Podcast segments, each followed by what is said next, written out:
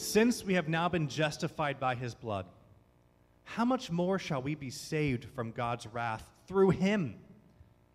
For if while we were God's enemies, we were reconciled to him through the death of his Son, how much more, having been reconciled, shall we be saved through his life? Not only is this so, but we also boast in God through our Lord Jesus Christ, through whom we have now received reconciliation. This is the first time in the book of Romans, and it's actually a word that Paul uses exclusively in the Bible, is reconciliation. Reconciliation. I think the great way to understand this word is through the idea of adoption. The idea of adoption comes up a few times in Scripture. And I want to share, share these scriptures with you to set this up. This is in 2 Corinthians, verse 18. And I will be a father to you, and you will be my sons and daughters, says the Lord Almighty. Let me read that one more time. Try and capture the weight of this for you. I will be a father to you, and you will be my sons and daughters, says the Lord Almighty. We'll move on to John, the first chapter, 12th verse. Yet to all who did receive him, to those who believed in his name, he gave them the right to become children of God. Children born not of natural descent, nor of human decision or a husband's will, but born of God. Children of God. And one more here from verses from Romans. We'll get to this more explicitly in a few weeks, but for those who are led by the Spirit of God are the children of God. The Spirit you receive does not make you slaves so that you live in fear again. Rather, the Spirit you received brought about your adoption to sonship. And by him we cry, Abba, Father. The Spirit Himself testifies with our spirit that we are God's children. I.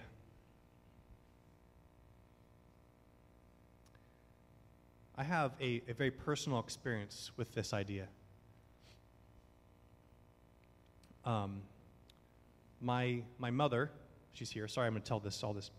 My, um, my mother actually uh, divorced when I was very young, a very, very hard situation that she was in.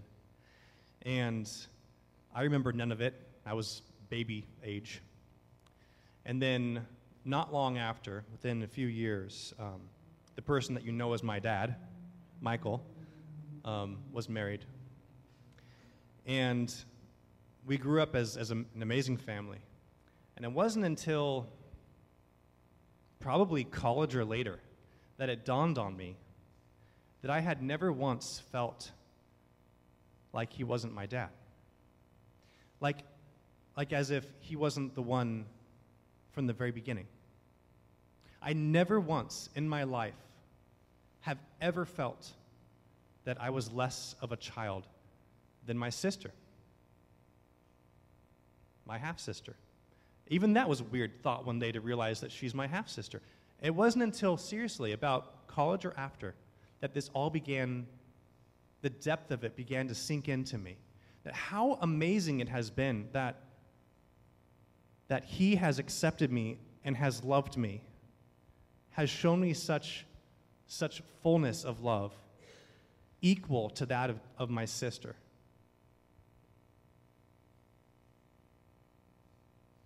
It's a gift for me that I that now sustains me. It's a gift for me also because I can see these scriptures in a way that is so palpable and powerful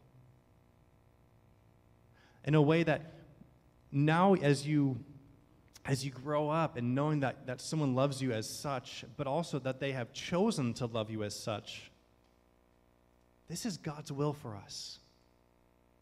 This is God's hope for us that you have exemplified in my life. Thank you. That He has exemplified in my life. And I don't know I don't know a better way in my life to understand God's love now than to see it as, as if God had adopted you.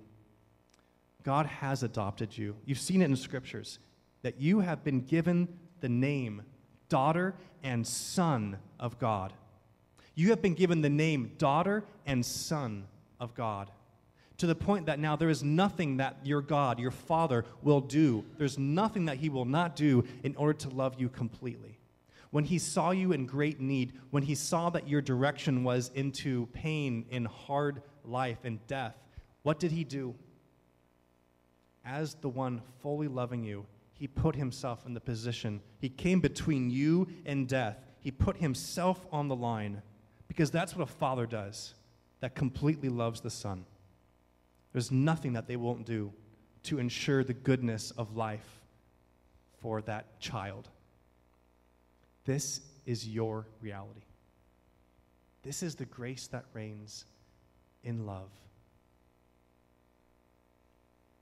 Keller says, uh, To be loved but not known is comforting, but superficial. To be known and not loved is our greatest fear but to be fully known and truly loved. That's, well, a lot like being loved by God. It's what we want more than anything to be truly known, to be fully loved.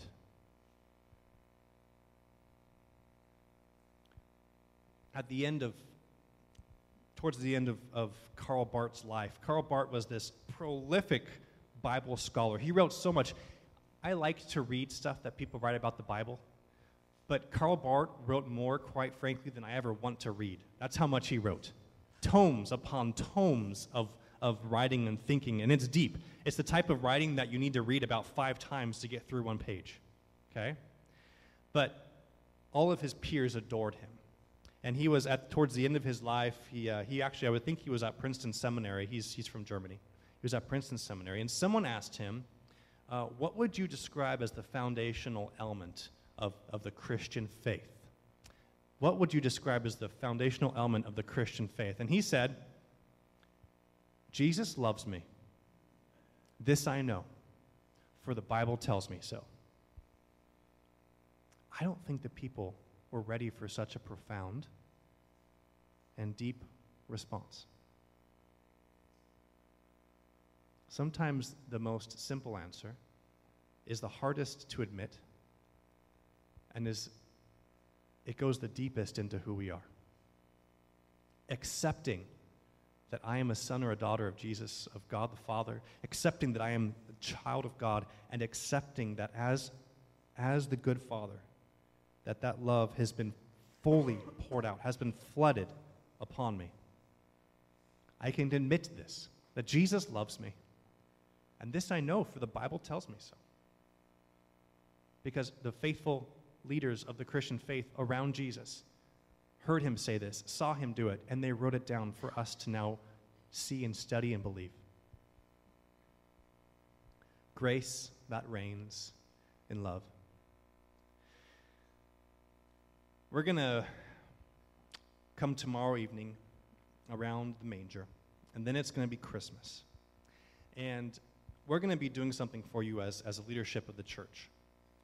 We want to use the 12 days of Christmas as a church wide spiritual discipline to let the idea that Jesus loves me enter, enter into our thoughts, in our, in our prayer life, and in our daily rhythms each of those 12 days of Christmas. So, day one is Christmas, and it goes to January 5th. I think that's the 12th day of Christmas.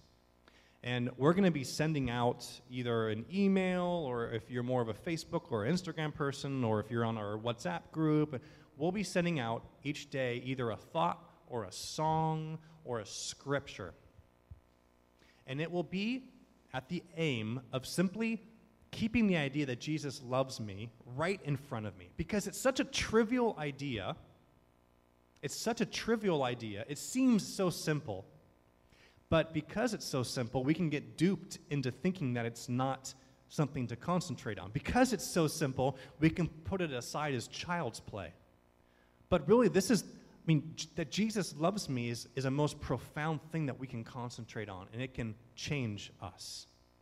So, for 12 days, we're going to see what happens in our lives as we daily get a reminder to focus on this idea that truly Jesus loves me. So, if, if by like day nine you're like, oh my gosh, I got another email, don't worry, it's only 12 days. But hopefully you'll be on day nine. Oh, I'm loving this, keep them coming. Let me pray for us. Oh, our Heavenly Father, the one who has adopted each one of us into your family. Lord, we give you, we give you thanks. There's nothing that we can do in, to show you or to earn this because you have adopted us before we could even ask. As babes, you adopt us into your family and, and have given us a love that has flooded us. Lord, I ask that in these 12 days of Christmas to come, that you would help this, this truth that you love me, help this truth to linger and dwell with us richly, so that after these, after these few weeks, we would be able to have a deeper appreciation and, and a stronger foundation for our life and who we are and who you are. I ask this in your name, God, Father, Son, and Holy Spirit. Amen.